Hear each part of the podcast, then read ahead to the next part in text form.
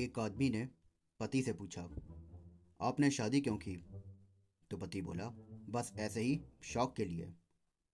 फिर उसने पत्नी से पूछा कि, आपने शादी क्यों की? तो पत्नी ने बोला, इनका शौक उतारने के लिए।